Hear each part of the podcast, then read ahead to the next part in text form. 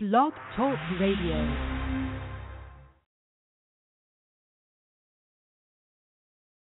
Chicago's Black Business Radio Network, all black, all news, all you. Choosing a qualified realtor is a major decision. At A. Reed Realty, they utilize their thorough understanding of today's real estate market to ensure your complete satisfaction with your real estate investment. Whether you are buying or selling a home or even making your first real estate investment, call Cottrell Dyer first, a knowledgeable agent with over 10 years experience in the industry. Call Cottrell Dyer first at 773-447-8753. That's 773-447-8753. And choose A. Reed Realty. For more than 30 years, they've been the realty company that Chicago can trust. Chicago's Black Business Radio Network, all black, all news, all you. Sometimes I feel like a motherless child. Sometimes I feel like a motherless child.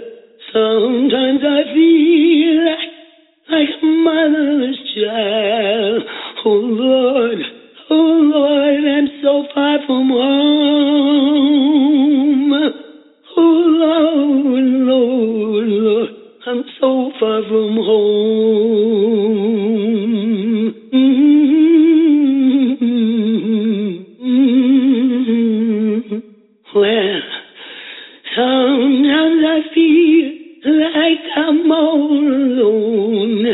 And sometimes I feel like my mama is gone. Well, sometimes I feel like I wanna die. Oh Lord, I'm so far from home.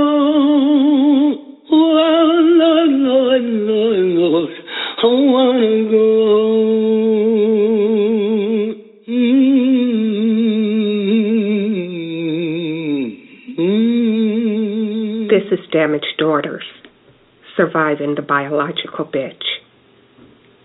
And that was Dale Deanne, singing from the depths of her soul. Welcome, my sisters, and you are all my sisters. If you've ever questioned, why is mom so mean to me?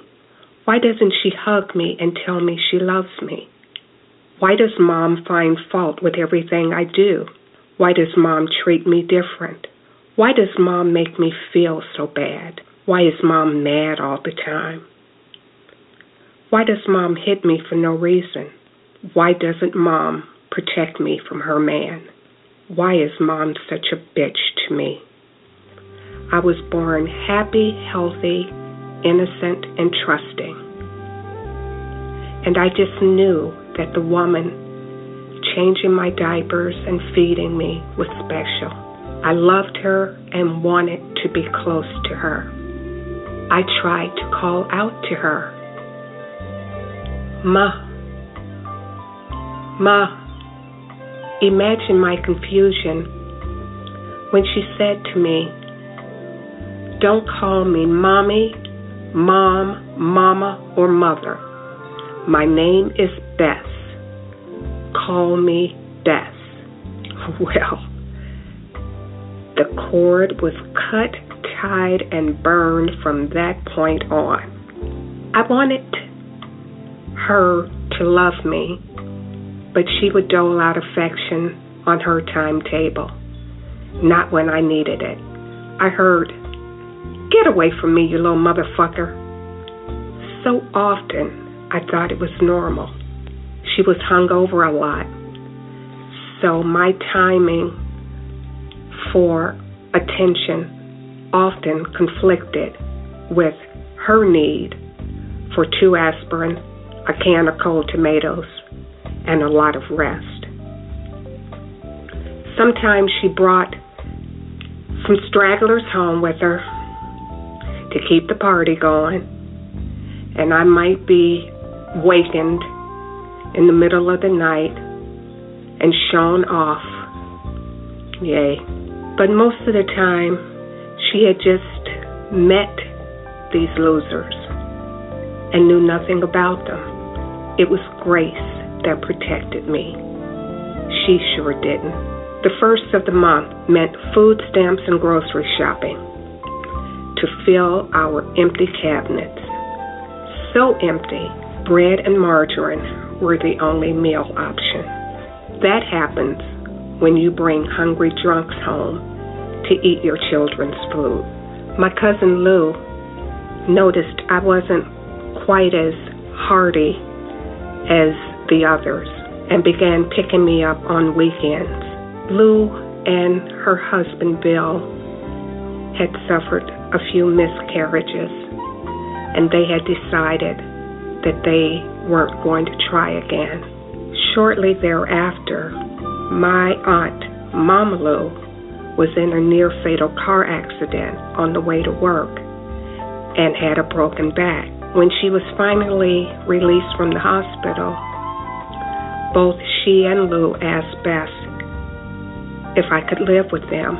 It was one of the happiest days of my life when I finally broke out of Bleak House.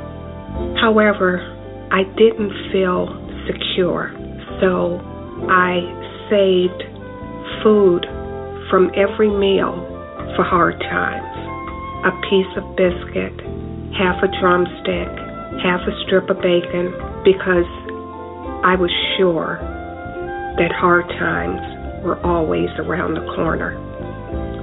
Another way I sought to prepare for hard times was saving in my piggy bank, saving every penny I got my hand on.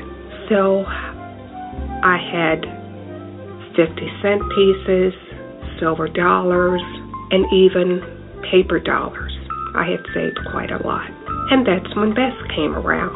She pulled me into a bedroom and said to me, Your brothers and sisters won't have a Thanksgiving because I don't have money. And she made me feel so bad for living in a home where I had food and my needs met. So I got my piggy bank and I shook it until I got $15, which at that time would buy quite a bit of food. And Bessie came back again and again until my piggy bank was empty. Let's understand, I was seven, but she had no remorse or felt any guilt about manipulating her seven year old daughter. The insecurity that I felt living with Lou caused me to be very unsettled because Bess made it clear that she could come back at any time and take me away. And that was a very precarious edge to walk on. I tried to commit suicide when I was 12. My only regret was not succeeding. Now I had to answer the question of why. I didn't know how to vocalize my depression, so I gave the standard cop out response I don't know, but I did. I hated the upper grade center I was attending. Upper grade center sounds academic and scholarly. This place was anything but. It was a converted old folks' home, complete with the swinging medical doors in the hall and the institutional green paint. I was 11 years old when I went into seventh grade. There was a 14 year old boy in my class, and he was already a father. I skipped third grade, and when the results of the standardized test came back in sixth grade, the results, or at least my scores, were high school level, and my principal recommended that I go directly to a high school for gifted students. Bessie had some input, and I wasn't allowed to go. Instead, I'm in a school with underachievers that really didn't care. I was younger than everyone else, and I loved to learn. So they ridiculed me unmercifully. Yes, suicide seemed a viable option, actually, the only option between school, which had become my own personal hell, and Bess, my own personal demon. Suicide was the only way out for me. When I was a young adult, I had a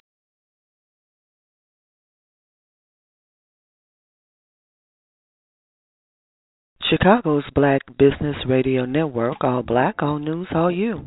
Chicago's Black Business Radio Network is changing the way that Chicago connects with programming like Giving Chicago Ex Offenders a Fresh Start with Charles Hardwick and Antoine Day, coming up Wednesdays at 2 p.m. Central Standard Time. Be sure to tune in on Monday nights at 7 p.m. for Chicago Street Journal, an urban news broadcast with host Ron Carter, publisher and editor of Chicago's newest media voice. Interested in sponsoring an upcoming show or joining our team? Give us a call call at 773 609 2226. 773 609 2226. For more information, visit Chicago's, that's Chicago with an S, Chicago's Black Business Radio Network.com. This is Sonja Cassandra Perdue, Executive Producer. Do you have student debt? We offer neither debt refinancing nor consolidation. What we offer is student debt obliteration. How? Freelancing your way out of debt. Become a freelancer on our site, mohican.biz. Only those owing student debt and residing in the U.S. can register. Any company or individual can post jobs on the site. Furthermore, Mohican.biz strives to bring those individuals still carrying student loan debt together with those institutions who educated them, as well as those who provided the financing to make their education possible. Thus, we will promote our registered freelancers with banks, universities, and many other organizations, including the federal government. The idea is for these institutions to outsource work by posting jobs at Mohican.biz, to which our registered freelancers would then apply please visit mohican.biz for more information. That's mohican.biz. Chicago's Black Business Radio Network, all black, all news, all you. From prophets to pimps. 4,000 years ago, Bible prophecy spoke about a mighty people who would be taken captive and brought into a strange land in ships. From prophets to pimps. What is the true history of African Americans before slavery? Why have they endured so much hardship? From Prophets to Pimp Stage Play covers 4,000 years of black history, beginning with the ancient biblical past. Come out to witness this groundbreaking stage play on Saturday, May 2nd, 2015, at the DuSable Museum of African American History, 740 East 56th Place, Chicago, Illinois. Start time is 7 p.m.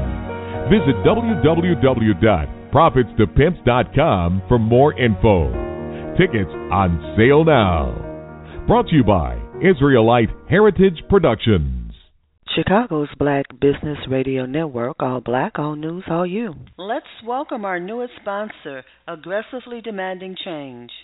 Aggressively Demanding Change is more than just a magazine. It's a sounding board for African Americans to control our voice in the media. Follow them on Facebook at Aggressively Demanding Change. And if you'd like to be one of our sponsors for our upcoming shows, visit us on Facebook at Chicago's, that's Chicago with an S, Chicago's Black Business Radio Network. Welcome to Our Perspective with Naila Olga and James Ogle. This show is a rebroadcast.